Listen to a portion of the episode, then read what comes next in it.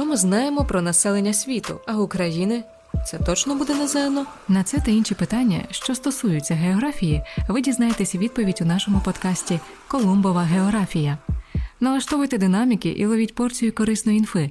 Ми виходимо щовівторка на всіх великих платформах. Мене звати Настя, і моя мета зробити вашу підготовку до ЗНО простішою. У цьому мені допомагатиме викладачка географії компанії ЗНО.ЮА Оксана Заєць із власним балом ЗНО 199,5. Привіт, Оксано. Привіт, Настя. Знаєш, от зараз важкувато із поїздками за кордон. Ці карантинні обмеження посилюються, але подорожувати все одно хочеться. Тому як у тебе, Оксано, із взагалі мандрами по батьківщині і в Україні? А подорожувати я люблю. Ну, Географ я в натурі своїй, тому завжди хочу бачити щось нове, подивитися, як воно виглядає в реальності. А тому, якщо є можливість, то звичайно візьмуся подорожувати. Наприклад, була в столиці, звичайно, подорожувала на південь, грілася на сонечку, а також е, десь поблизу була, тобто в сусідніх областях які біля мене є. Хочеться мені ще побувати в інших областях, наприклад, у Вінниці, на фонтанчик подивитися. Фонтан всі хочуть той побачити, коли до Вінниці приїжджають. А чи помічала ти різницю між людьми, їхні характери, якісь особливості, можливо? Насправді, тобто, які біля себе зустрічаєш людей, таких можеш і зустріти десь далеко. Е, тобто, е, просто всюди можна знайти тих людей, з якими ти легко можна знайти спільну мову, і ну, десь не дуже легко це робиться. Але ну, такої різниці не помітила насправді. Ну добре, я тобі сьогодні пропоную поговорити якраз про людей і взагалі про населення як України і світу загалом. Давай спробуємо. Оскільки ми починаємо таку цікаву тему, яка близька для кожного з нас, а давай вияснимо з тобою, а що ж таке є населення? Давай. Я буду да, розказувати, я розказую. Так. Е, ну, Я вважаю, що населення це сукупність людей, от, які постійно живуть на певній території. Так, правильно. І зазвичай ми говоримо, наприклад, населення світу, населення певної країни, населення міста. Тобто ми завжди людей до чогось прив'язуємо до якоїсь території. І тобто це безумовно зв'язано з географією, тому що вона вивчає процеси. Де вони розташовані, як вони проходять? А скажи, будь ласка, а чи до населення будуть відноситися люди, які подорожують? Я думаю, так вони ж десь десь все одно проживають, тобто вони подорожують, але постійно в них є якесь е, проживання. Угу. Так, тобто в них ж паспорт має бути, тобто вони до якоїсь країни мають належати, абсолютно вірно. Добре, а взагалі яке населення от світу і України? Які цифри потрібно знати? А, Ну, реальних точних цифр, на щастя, не запитують. А чому? Тому що з кожним роком населення світу зростає і. М- Залежно просто за який рік брати кількість населення. Наприклад, десь, наприклад, в Світовому банку може писати кількість населення за 2020 рік. Тобто там десь було е, приблизно 7, цілих і десь 7 мільярда. Тобто вже ми дотягуємося до 8 мільярдів. А десь за новими даними в 2021 році вже є 7,8 мільярда. А, Тобто ми швиденько-швиденько добираємося до 8 мільярдів. А, Але оскільки ну, Пандемія є, а тому може цей приріст чуть-чуть зменшився, але все одно не зупинився. Тобто, все одно кількість населення світу зростає. А в Україні у нас е, скільки зараз там мільйонів? А, Теж складне питання. Знову ж таки, тому що в нас є складна ситуація на півдні і на сході, тому деколи можна побачити різні дані, десь може писати там 44 мільйона, наприклад, у 2020 році, десь може писати 41 мільйон. А в новинах, наприклад, деколи говорять 38 мільйонів. А просто залежить від того, скільки вони рахують і на якій території. Тому на ЗНО такого не питають, тобто вони зазвичай десь питають до 19-го року, наприклад, тобто, де ми можемо взнати більш-менш е, нормальні цифри, і крім того, вони дадуть. Е, таку інформацію. Тобто, наприклад, вони можуть дати табличку, е, там, де це буде розписано. Тобто вони не вимагають, щоб ми це знали, а просто хочуть, щоб ми орієнтувалися в приблизних значеннях. Папуа Нова Гвінея країна з найбільшою кількістю мов. Нігер країна з наймолодшим населенням. Україна має найрозумніших школярів, які складають ЗНО на 200. А все тому, що є курси ЗНО.ЮА. викладачі із власним балом 195 і більше, комфортні офіси у Києві, Запоріжжі, Вінниці, Дрогобичі, а також навчання онлайн вдома. Все це про ЗНО.ЮА. Реєструйся на перше пробне заняття за посиланням в описі подкасту. Я взагалі от е, читала, що населення Землі в цілому 5 тисяч років тому до нашої ери взагалі становило 5 мільйонів чоловік лише. Типу, а перший свій мільярдний рубіж людство переступило в 1800 році. Як нас мало було все таки. А так, тобто, колись населення дуже повільно зростало внаслідок того, що було багато війн, погано була розвинута медицина. А оскільки е, після цих років, десь там 1800 рік, який ти згадував, то там вже медицина покращилася, тобто якісь ліки нові вивели. І внаслідок цього більше людей почало виживати. В процесі життя свого, і також лікувати почали людей, тому і наша кількість почала дуже різко збільшуватися. І навіть зараз ми зустрічаємося з таким явищем, е, яке називається перенаселення. Чи е, десь зустрічалися з таким словом? Ну, воно, в принципі, саме за себе говорить про те, що населення забагато. Е, тут особливість також є в тому, тобто, що не просто тобто, люди не вміщаються на землі, тому що є багато веселих мемів про це. А е, більше пов'язано з тим, що просто людям не вистачає ресурсів, за якими вони могли би користуватися і жити, на основі яких. А які от країни мають цю найбільшу кількість населення? А, Наприклад, це може бути Китай, звичайно, лідером є, а хоча йому на п'ятки наступає Індія. Тому подивимося, що буде через кілька років. Також ще можна згадати США, Індонезію, Пакистан, Нігерію. Тобто таких країн є багато, Бразилію ще можна, Бангладеш, хоч країна дуже маленька, якщо ми подивимося на карті біля Індії розташована, але велику кількість населення має.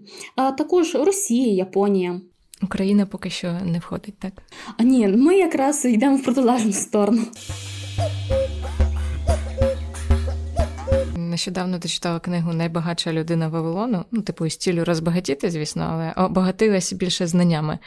Е, і тепер можу поділитися із тобою, і з тими, хто нас слухає, виявляється, що е, саме Вавилон і називають першим таким мегаполісом стародавнього світу, і за часів найбільшого розквіту його населення досягало 200 тисяч чоловік.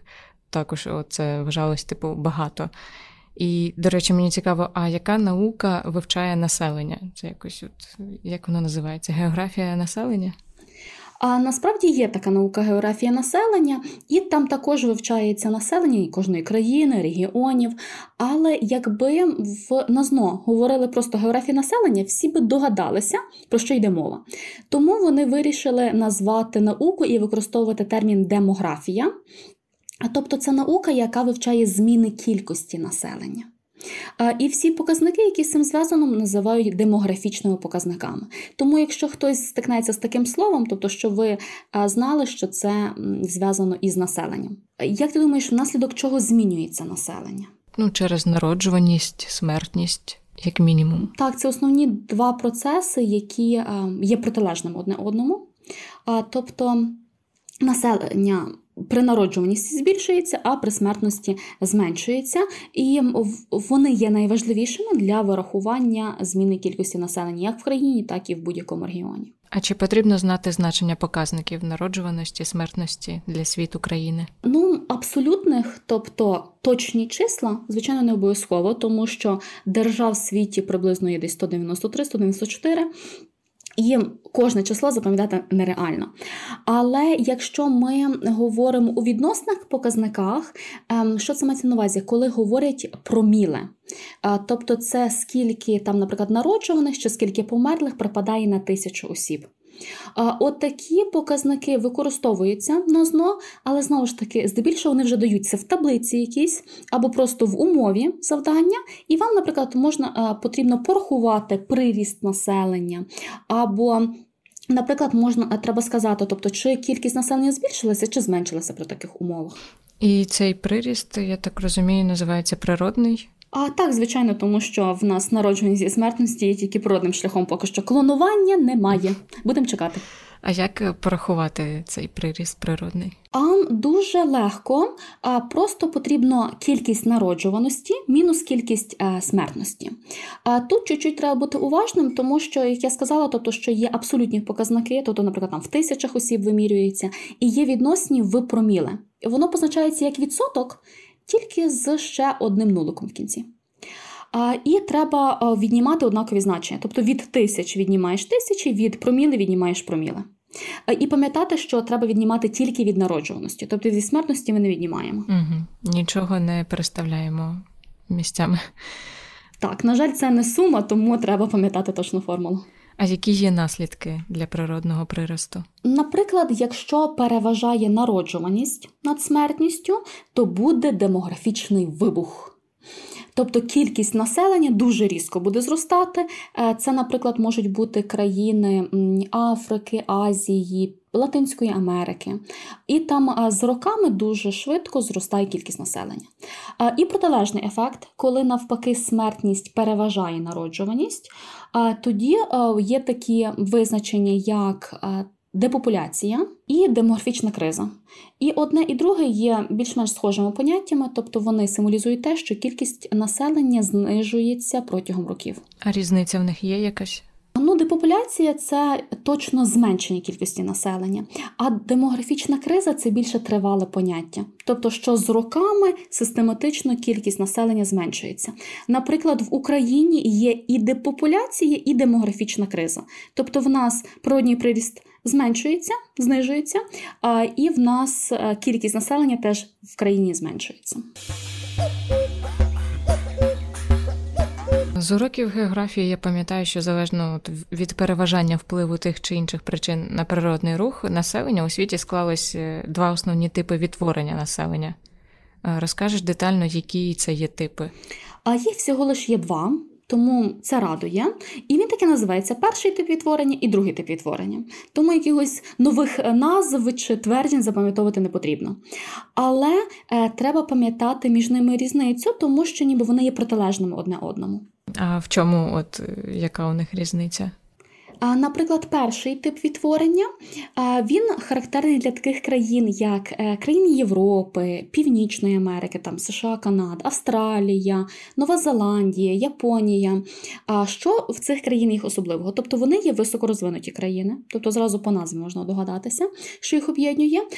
І тому показники народжуваності там є низькими. Але одночасно і низькими є показники смертності, тому що там хороша медицина дуже. А тому, незважаючи на те, що народжується мало, кількість населення приблизно зберігається на одному рівні. Також низький продній приріст, тобто тому, що народжуваності є мало, і сам темп оцього зростання чи вповільнення населення він є повільним. Тобто, якщо в країні щось змінюється, воно змінюється дуже повільно, і, в принципі, країна до цього може підготуватися. І оскільки хороша медицина є, то і є велика тривалість життя. Тобто там люди е, в середньому доживають до 80 років, тому добре там живеться. Але незваж... Е, зважаючи на це, появляється і такий термін, який називається старіння нації. Що це за термін? Це коли кількість людей похилого віку переважає кількість е, людей молодого віку, тобто десь до 15 до 16 років. Тому і називається старіння нації. Тобто, ніби якщо середній вік ми рахуємо, то це вже, наприклад, не буде десь там 20-25 років, а це вже буде десь біля 40 років. Це погано чи добре? З різних сторін можна подивитися. З однієї сторони, тобто є мало дітей в країні. Тобто, якщо мало дітей в країні, тобто рано чи пізно, але кількість населення буде щораз скорочуватися, скорочуватись і скорочуватися, якщо ми говоримо про природне явище. І що хорошого є, ну це те, що люди довше живуть. Що е, що стосовно от е, другого типу відтворення населення? Це характерно уже для другої групи країн. А, наприклад, це є країни уже Латинської Америки, тобто Мексика і все, що є на південь. Для Азії, наприклад, це може бути там, де є Індія, Пакистан, Бангладеш, оці країни, які мають дуже велику кількість народжуваних. Океанія також може бути. Тобто, це населення островів, які є в Тихому океані. Що характерно для цих всіх країн, які я назвала, це знову ж таки демографічний вибух. Тобто, коли є велика кількість народжуваних, а щодо смертності залежно від країни, десь вона може бути високою, десь вона може бути середньою. Але оскільки медицина зараз поширюється по всіх країнах, тому показник смертності зменшується навіть у тих, які відносяться до другого типу відтворення. І, взагалі, приріст, незважаючи на те, що десь може бути висока смертність, приріст є високим, природний. А, Наприклад, найбільші такі країни з високим приростом це, наприклад, є Нігер, Уганда, Малаві, тобто країни Африки. А незважаючи на це, в них є трохи проблеми. Тобто, вроді і молоде населення в них є, це вроді добре. Але е, люди там з молодого віку працюють. Е, ну, не завжди там там в шахтах, наприклад, мають працювати, але в принципі там люди більше займаються фізичною працею багато, і тому їхній організм просто фізично зношується. Тому там є менша тривалість життя через такі е, ну, не дуже е, хороші умови для розвитку. Організму, а також деколи в країнах страждають від нестачі продуктів харчування, від Десь голод навіть може бути, від нестачі медичних препаратів, тобто лікарів навіть може не бути, щоб вилікувати людину. Тому і там є більше таких природних чинників, які впливають на збільшення смертності. А я не дуже розумію, куди Україна входить. Україна входить до першого типу, тому що в нас малі показники народжуваності. А що населенню робити, якщо в країні депопуляція або демографічний вибух? Можна якось заохочувати людей робити, наприклад, більші сім'ї, наприклад, заводити більше дітей. А це ще називають демографічною політикою.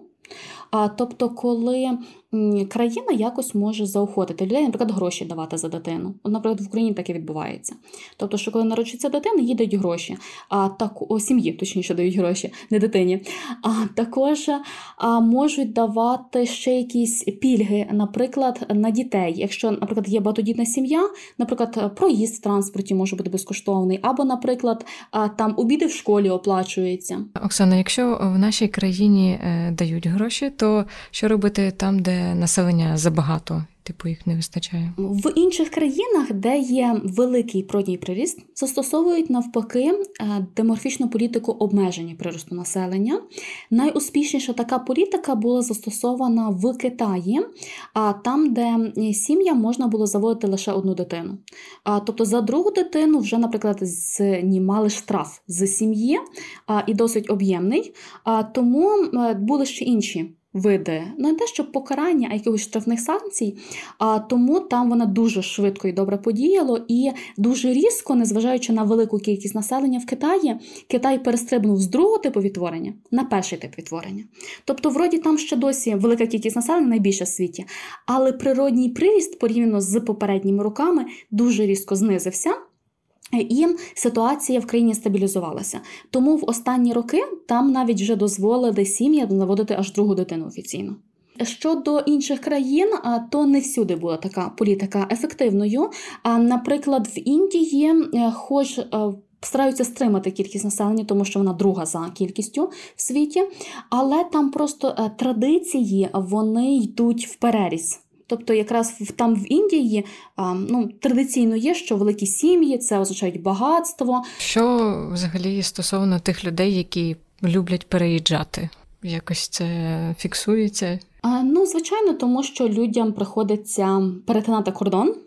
І показувати свої паспорти закордонні, інакше їх ніхто не пропустить. А тому є спеціальні е, органи, які ведуть статистику людей, які виїжджають і приїжджають.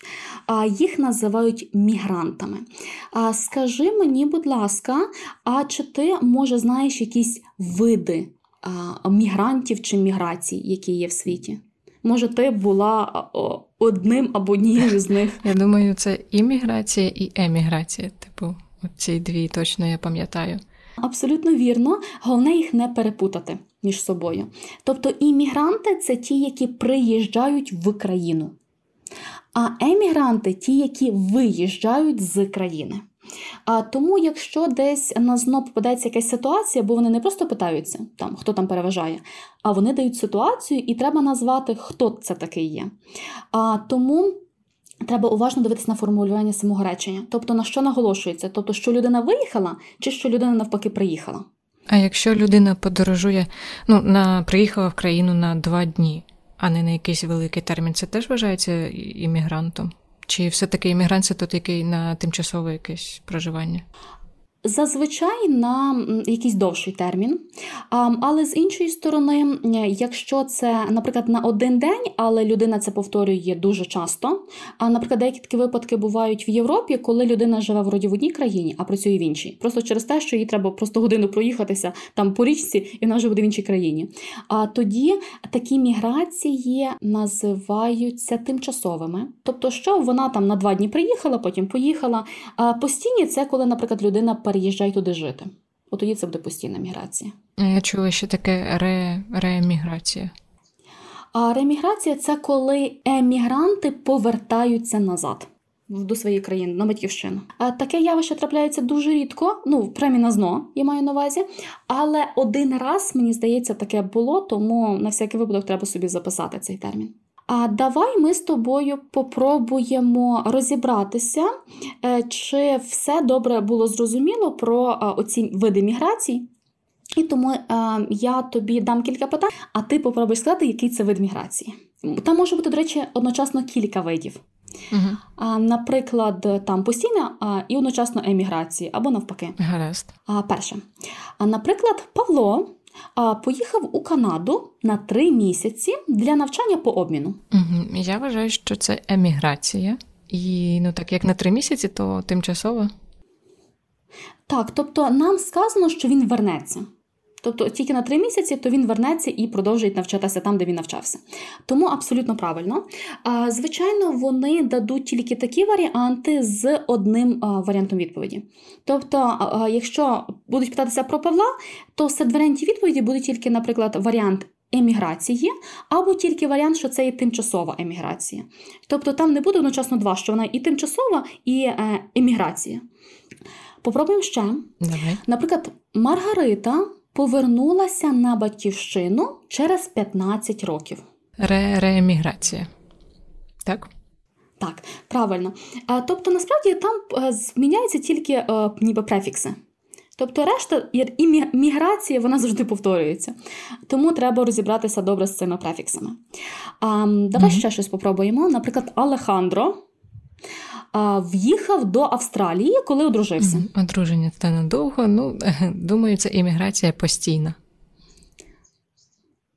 А, Так, е, тобто, ну, поки буде одружений, надіємося, що лишиться він в Австралії. І зверни увагу, що а, я наголосила на те, що він тільки в'їхав туди. Тобто, ми не говоримо, що він там виїхав з якоїсь іншої країни і переїхав до Австралії. Тобто, а ми тільки говоримо оцю частинку, що він в'їжджає кудись. Тому треба орієнтуватися на такі слова. Тобто виїхав, в'їхав, і вони зразу кажуть, ніби яка це є міграція. Ну і давай останнє. Сімейство Кравчуків переїхали з Полтави до Харкова е, через е, більш, е, більші, може, наприклад, можливості працевлаштування хай будуть.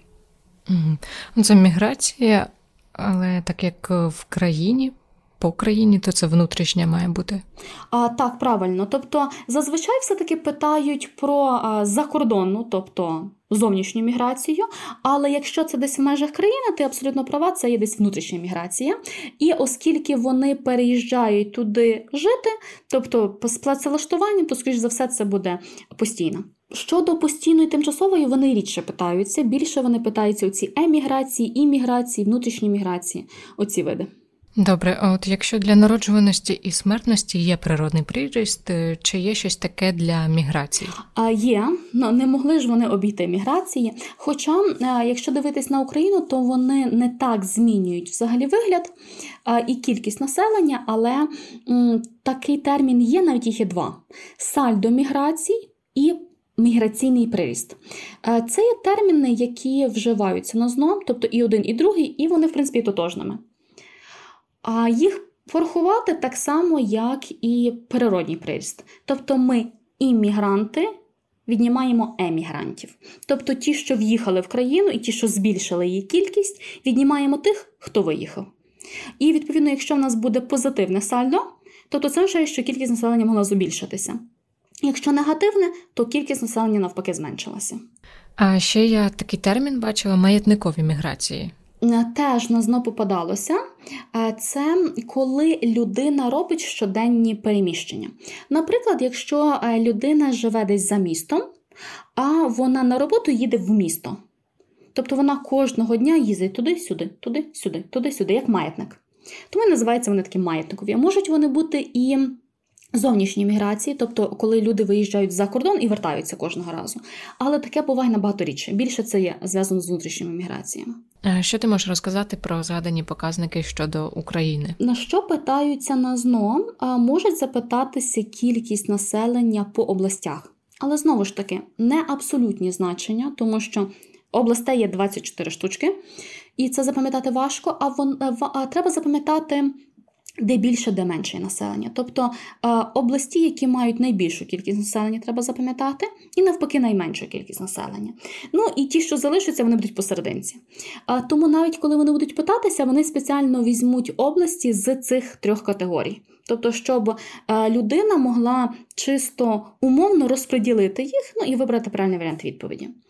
А також можуть запитатися про той же природний приріст в Україні. Чи потрібно е, знати, який природний приріст е, є в області? Бажано, але знову ж таки не обов'язково знати абсолютні значення, а потрібно просто знати, чи він є від'ємний чи додатній. Наприклад, найбільш від'ємним природній приріст є в Чернігівській області, тобто там смертність дуже сильно перевищує народжуваність. А і в більшості України він всюди є від'ємний. Які області відрізняються? А то це лише три області є: Волинська, Рівненська і Закарпатська. Там, як не дивно, є додатній приз населення, але він дуже низький, але додатній. Тобто там народжуваність чуть-чуть переважає смертність. Тому це плюсик. А і на карті, якщо дивити, шукати карту природного приросту України, то вони завжди позначені таким зелененьким кольором, а всі решта червоненьким. Тобто дуже добре, легко запам'ятовується по карті, деякі області мають який природний приріст. Оксана, а скажи, будь ласка, три найбільші області кількість населення і три з найменшими? Як не дивно, це одна з перших є Донецька область. Тобто, незважаючи на те, що а, там є а, міграції, коли люди виїжджають з цієї області, там ще досі є багато господарства, промисловості, тому люди ще досі там працюють, і там досить велика їхня кількість є. А, Також, наприклад, Дніпропетровська область досить високий показник має. Луганська мала високий показник, зараз вона трохи знизилася. А що може, наприклад, Харківська бути? Там теж багато роботи є, тому і багато людей є. А найменше? Зазвичай це будуть якісь або маленькі області, або ті, там, де, на жаль, менш розвинене є господарство. А це може бути Волинська область, тобто десь по краях України вони є. А як взагалі люди розселяються саме по країнах? Якщо ми е, говоримо про взагалі розвиток людства, і ти згадувала Вавілон, згадувала, як повільно коли зростало населення, то в першу чергу воно завжди селилося біля річок. Тому що в річках колись була питна, наголошую на цьому слові, прісна вода. А на жаль, зараз ем, вона не є питною і нікому не рекомендую е, ніколи пити з річок, особливо України. Тобто, але вони поступово розрослися е, і ну, почали міста будувати десь далі від річок, тому що люди навчилися, наприклад, використовувати підземні води. Але незважаючи на це, більшість міст, особливо таких найвідоміших, найбільших, найдавніших, найстаріших міст світу, вони прив'язані до річок. Наприклад, той же наш Київ, то він стоїть на річці відомій. Я, до речі, вчора бачила проєкт, е, який, можливо, е, зроблять е, там, де Хрещатик вулиця, що є типу підземна річка у нас. І нас, здається, так і називається Хрещатики, що її хочуть якось вивести, щоб вона була не підземною. І, типу, у нас, можливо, буде там, де Хрещатик, то така та річечка невеличка, буде така зона відпочинку. Так, тому що е, тоді збільшується насправді кількість туристів. Е, ну, я, чесно кажучи, по е, не перевіряла по дослідженнях, чи це дійсно так, але по вигляду. Тобто, якщо Київ і так до себе приваблює дуже багато туристів, то якщо там ще з'явиться додаткова річечка, і там ще, наприклад, лавочки зроблять біля неї, так що можна було посидіти, пікнічки зробити, а то, звичайно, я думаю, що появляться і більше туристів, і більше взагалі населення Києва буде віддихати е, біля цих річок. Дивись, Оксана, у великих містах, які мають лише там 2% площі країни, сконцентрована майже половина всього населення. Чому так? Чому вони не розселяються по всій іншій території, а саме в якихось окремих? Одним з таких варіантів може бути через те, що кожен хоче жити в якомусь великому місті а не в якомусь маленькому. А, Також е, в великих містах є більший шанс знайти роботу, і, е, звичайно, ця робота може краще оплачуватись, ніж якщо ця людина буде працювати в якомусь маленькому містечку. Тому в багатьох світових уже містах. Є велика проблема через те, що місто вже не має як розростатися. Тобто, от такі великі міста, які є в світі, вони і так поглинають сусідні населені пункти. Тобто зараз, як ми собі, наприклад, приїжджаємо в будь-яке місто, насправді колись давно це могло бути е, шість різних населених пунктів. Просто одне так розрослося, що воно ніби поглинуло всі інші. Тому і е, люди далі прибувають туди е, і шукають роботу. І, наприклад, в Парижі навіть така проблема була, тобто, що е, там дуже велика кількість населення концентрується, і вони вже не мають як впихнути тих людей в те місто, тому вони навіть його спеціально перерозподіляли, тобто на окремі частини, наприклад, є старе місто, є нові такі. Е, цілі квартали, е, де люди можуть поселитися, і е, навіть пробують деколи людей чуть-чуть відселити подальше від міста, тому що просто занадто велика концентрація, і люди туди не вміщаються ніяк. А взагалі, от найбільшим містом за кількістю населення є е, Шанхай, а на другому і третьому місці Пекін. Ну я типу не здивована, бо вони ж розташовані е, в Китаї. Взагалі багато потрібно знати назву міст на ЗНО. А, Ну такі найвідоміші. Тобто, звичайно, е, не вимагається на ЗНО, щоб, наприклад, ми вчили столицю кожної країни. Але такі найбільші міста, як, наприклад, Нью-Йорк, Токіо, той же Пекін, Шанхай, ем, то потрібно знати хоча б в якій країні вони знаходяться, або на якому материку вони розташовані. Тому що питання по них були, і, в принципі, не тільки можуть бути питання по містах, а навіть можуть бути питання по агломераціях. Агломерації? А чим це відрізняється від міста? Що це таке? Ну, місто це ніби один населений пункт вважається. А коли ми говоримо про агломерацію, це є сукупність населених пунктів, які об'єднуються для, наприклад, якогось виробництва або їх щось інакше об'єднує. Зазвичай є одне центральне місто, наприклад, той же Нью-Йорк. Навколо нього є менші населені пункти, які, наприклад, допомагають йому в чомусь. Або, наприклад, вони йому постачають людей. Тобто люди приїжджають з тих маленьких населених пунктів і працюють в Нью-Йорку а потім вертаються, тобто здійснюються ці ем, маятникові міграції.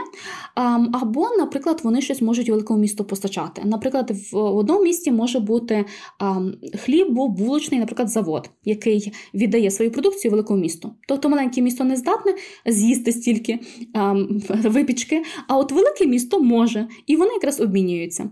А, наприклад, велике місто малому місту може дати якусь техніку, наприклад, ту ж побутову техніку дає йому. І тобто вони так співіснують існують, як, наприклад, великі акули і дрібненькі рибки, які біля них плавають. Ага, і ці е, великі акули це типу агломерації, так? Так, ем, дуже рідко на зно ще деколи можуть згадати ще більші, тобто такі вже сині кити, мегаполіси. Але їх є в світі дуже мало і їх можна запам'ятати. Але тут вже є проблема, тому що якщо агломерації називаються в честь найбільшого міста, наприклад, якщо це є Токіо, то найбільш Е, тоді агломерація буде токійська. А от мегаполіси мають власну назву. Наприклад, в Європі називається найбільший мегаполіс Блакитний банан. І туди входять кілька агломерацій. А Тому там вже чуть-чуть інша специфіка. Але все-таки на ЗНО, скільки я тестів бачила, то більше питаються про агломерації, тому що ніби вони є поширенішим явищем. От і все. Підожди, вся Європа називається блакитний банан, чи що я ще не вся, не вся, а от е, агломерації найбільші, які є в Європі, наприклад, там, де є Париж, там, де є Лондон і інші міста, наприклад, там ще в Італії навіть є, то вони об'єднуються в один мегаполіс, е, який називається Блакитний банан. Насправді там ще є золотий банан, просто він не такий класний, він такий великий. А от блакитний банан чомусь людям зайшло, і от він є найбільшим. От в Україні Є якась агломерація, можна вважати там? Агломерації є, так, можна звати Київська, можна звати там Харківська агломерація, Донецька агломерація. Звичайно, вони є. Тобто, звичайно, не в таких масштабах, як в розвинутих країнах світу. В нас просто людей банально не вистачить на їхні агломерації, або всі люди України можуть влізтися в деяку агломерацію або один мегаполіс. Наприклад, найбільший мегаполіс е, є. Токайдо називається, він в Японії є, то там, напевно, в один той мегаполіс влізуться всі люди України. Але агломерації у нас є. Оксана, дивись, ми говоримо про великі зараз місця, про агломерації. А от що стосовно невеличких містечок, сел. Насправді про села питають дуже рідко, тому що вони не відіграють в в житті населення такої великої ролі, е, як це було колись. А тому навіть придумали такий термін, який називається урбанізація. Тобто, в принципі, е, саме визначення воно говорить про те, що міста збільшують свою роль в житті людей. І появилися такі ніби два терміни, як рівень урбанізації і темп урбанізації. Якось термін звучить е, розмито, що точніше треба знати. Треба знати саме форму, формулювання і формулу рівня урбанізації, тобто це є кількість населення е, міського відносно загальної кількості в країні чи в області. А коли ми говоримо про формулу, е, це є кількість міського населення поділити на загальну кількість країни і помножити на 100%. А тобто формула є досить звичайна, переводимо відсотки. Тобто, якщо це є більше 50%, то тобто міс, населення міського є більше, ніж сільського. Якщо менше 50%, то переважає сільське населення. А темп урбанізації це швидкість, з якою збільшується ця урбанізація. А як ти гадаєш, в високорозвинутих країнах який буде оцей темп е, урбанізації, тобто з якою швидкістю буде зростати міське населення? З високим рівнем, е, з високим темпом чи з повільним темпом? Мабуть, з високим. А, Насправді дуже часто так говорять, а насправді це протилежне явище. Чому? Тому що вже більшість людей, хто хотів попасти в місто, вони там вже давно живуть, тому що це розвинута країна. Там навіть в них село розвинуте є. Там всюди Wi-Fi стоїть, лавочки і Тесли їздять. А, Тому в розвинутих країнах темп є низький. Тому що там вже сам рівень урбанізації, там десь 90% має. Наприклад, в Японії 90% є. А тому е, насправді ті, хто хочуть жити на селі, на селі, то вони собі там і живуть. Відсоток сільського населення є дуже низьким, і люди, в принципі, дуже сильно не переїжджають туди-сюди. А от в ем, менш розвинутих країнах там, де якраз високий рівень народжуваності, от там є дуже високий темп урбанізації, але е, деколи міста не справляються з цим припливом людей. Тобто, як я десь згадувала про великі міста. Тобто люди приїжджають, але на них просто місця не вистачає. Тому це створює проблеми. А що стосовно України, які у нас відсотки? А в нас приблизно десь 69% урбанізації, а це досить непогано. А наприклад, якщо ми говоримо там 50, 60, навіть 70 роки, то темп був е, вищим. А в останні роки, тобто в нас же е, міста досить е, розрослися, а тому темп урбанізації у нас потрохи знижується. Знаєш, я всі свої 16 років хотіла виїхати швидше з села, велике місто, і думаю, таких багато. А от зараз, коли проживаю в місті, починаю задумуватись про спокійне сільське життя. От якщо люди переїжджають навпаки е, із міста у село, то як це називається? Ну, є такі люди, звичайно, просто а, залежить від того, що кваліфікувати селом. Тобто, як я говорила, що в розвинутих країнах навіть в селі є Тесла і Wi-Fi. Тому і там теж ну, спокійніше життя, звичайно, буде без зайвого шуму міста. І а, досить часто таке буває, особливо якщо це якісь сім'ї є, які хочуть завести дитину, то дитині краще жити там, де можна побігати, по там газончику, побавитися в м'яча з дітьми, безпечно переходити дорогу там, де машини дуже сильно не їздять. Якщо переїжджати у село, е, то це рур-урбанізація. Але тут потрібно зазначити, що це село воно має якісь характеристики уже міста. Тобто Wi-Fi, хороші дороги прокладені, е, тобто там не дуже вже займаються насправді е, там. Сільським господарством, тобто, наприклад, там нічого не садять, якоїсь городини чи не випасають худоби, а там ну, садочки можуть мати. От таке село, таке продвинуте. Ага, тобто, якщо я переїду е, в село, де є один магазин, то це не буде вважатися урбанізацією. Це я заїду в якусь глуш і все. грубо кажучи, буде. Просто це не настільки поширений варіант. Тобто небагато людей на це погоджується. Тому більше, коли, наприклад, ти просто пошукаєш визначення, що таке урбанізація, е, то тобі видасть те, що переїзд у село, але деколи ще може написати, що набування села оцих міських характеристик. Тобто комфорт оцей приїжджає разом з цими людьми. А от якщо жити біля міста, десь там ну, в будинку, типу, то як це називається? А ми це можемо назвати субурбанізацією. Пригороди формуються. А знову ж таки, зараз досить часто за такими великими містами будуються такі особнячки-будиночки, які ну, одинакові всі є.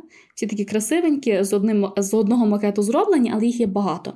Тому е, навіть е, замічала в себе за містом, що вже будуються такі будиночки. Тому в нас теж появляється субурбанізація, але просто вона ще не має того рівня, якого вона досягла в розвинутих країнах. Оксано, а ти згадувала, що е, деякі люди просто от не вміщаються вже в міста, і що тоді стається? Тоді дуже сумно. Ну, деякі люди можуть назад вернутися, тобто, наприклад, в села, звідки вони виїхали, а деякі люди все-таки стараються якось зачепитися в місті. І внаслідок цього в таких менш розвинутих країнах можуть формуватися а, такі трущоби нетрі. Тобто, коли люди селяться в палаткові містечка або в десь закинуті будинки. Е, і це не дуже добре є, ну тому що там е, не дуже добре, наприклад, санітарія є. І вони ніби вроді і не живуть, е, вони живуть в місті, в межах міста, в цих ну, платкових містечках, але вони не ведуть оцього міського способу життя. А тому навіть придумали спеціальний термін, який називається хибна урбанізація. Тобто, вроді вони в місті, але вони не те, що нормально функціонують в цьому місті. Тому і придумала такий термін особливий. Тобто розвивати все-таки невеликі містечка і села потрібно для нормального життя. Так, і якщо десь попадеться таке питання на зно, тобто як краще розвивати економіку, то якраз вкладати гроші в такі середні середні міста за розміром, малі міста, великі селища, тобто, щоб а, люди мали там роботу і щоб вони ну не переїжджали в ці великі міста, які також переповнені. Основні якісь терміни, на що потрібно звернутися з цієї теми? Давай якісь будемо робити висновки. А, ну, ми говорили про природній приріст, тобто це те, з чого ми почали. Тому треба на це звернути увагу і формули повторити. Оце сальдо урбанізації і оці види всіх міграцій, які є, треба розібрати. І от урбанізацію, про яку ми говорили останній раз. Тобто оці три такі якори, на яких все тримається, і будується більшість запитань. Окей, тоді пропоную вже переходити до питань ЗНО, які підготували для дітей і для нас з тобою. Ну, для тебе більше, ніж для мене. Давай. У яких містах України монофункціональність спричинила проблеми ефективної зайнятості працездатного населення?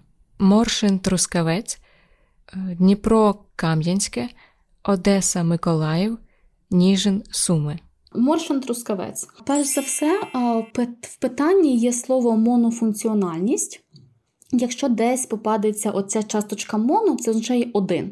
Тобто, в даному випадку натяк на те, що в місті є тільки одна функція, яку виконує це місто. І серед варіантів легко звернути увагу на моршин і трускавець. Ну, перш за все, моршинська вода і трускавецька вода. Тобто, це перше, що а, приходить до голови, і це абсолютно вірно. Тобто вони спеціалізуються на воді. Тобто, якщо забрати воду, якщо в них часом вона зникне, то міста просто зникнуть, тому що вони більше нічим не займаються майже. Чому в Україні зменшується кількість економічно активного населення? Відбувається перерозподіл зайнятих між галузями економіки, зростає частка населення у віці старшому за працездатний, поширюються маятникові міграції у міських агломераціях. Імміграція людей у працездатному віці перевищує еміграцію. Має бути варіант відповіді про те, що зараз є збільшується кількість людей старшого віку. А, Тобто, і відповідно старше покоління, тобто не не всі люди можуть працювати або мають такий стан здоров'я, і тобто вони виходять на пенсію. І немає людей, які можуть працювати, тому і кількість працездатного населення зменшується. Щодо інших варіантів, вони є дуже досить цікаві. А щодо розподілу, воно дуже веселе, тому що ну ніхто зараз не розподіляє між людьми, хто чим займається. Тобто, бо в людей є свобода волі, тому вони роблять те, що хочуть. Ну, в рамках закону, звичайно. А там, де маяткові міграції, теж дуже смішно, тобто, незалежності від того, в якому місті вони працюють країни, тобто вони все одно працюють. Тому теж якось дуже дивний варіант відповіді. І останнє було про нагадай мені, що Настя?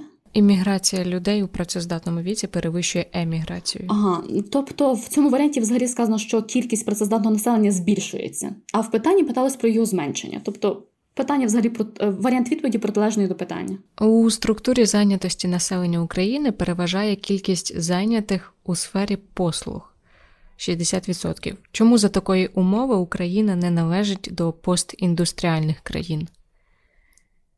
Більшість зайнятих у сфері послуг працює в іноземних компаніях, низький показник зайнятості у сфері науки та інноваційних галузях, більшість зайнятих у сфері послуг перебувають на державній службі. А другий варіант відповіді. Е, тобто, коли ми говоримо про населення і про те, чим вони займаються, то сфера послуг це є всі послуги, які надаються. Тобто, це може бути і їдальні, звичайні, е, це можуть бути якісь бутіки дорогі, або це може бути навіть банківська справа. В залежності від тим, чим займаються люди в країні, переважно на чому заробляють найбільше гроші, такий і рівень розвитку буде. Тому, незважаючи на те, що в нас там 60% хай буде сфери послуг, це зазвичай є прості кафе, ресторани, ну і шопінг. А в розвинутих країнах це є фінанси. Тому і є така різниця. Так, Оксана, ти чудово впоралась із питаннями ЗНО. Чи можеш ти сказати, яку наступну тему будемо обговорювати? Настя, давай попробуємо наступною темою взяти сільське господарство, тому що ми сьогодні говорили про міста, про села, тому думаю, що воно досить буде важливим для нас. Пора почати господарювати. Е, добре, я підтримую тебе. Почуємося вже через тиждень. Будемо обговорювати сільське господарство. Кажу тобі, бувай! Бувай, рада була поспілкуватися. Спасибі і вам, друзі, що слухали нас. Не забувайте писати нам відгуки, ставте питання і шукайте вже наступний подкаст через тиждень на всіх зручних платформах. Ви слухали подкаст Колумбова географія, який вели Оксана і Настя. Бувайте!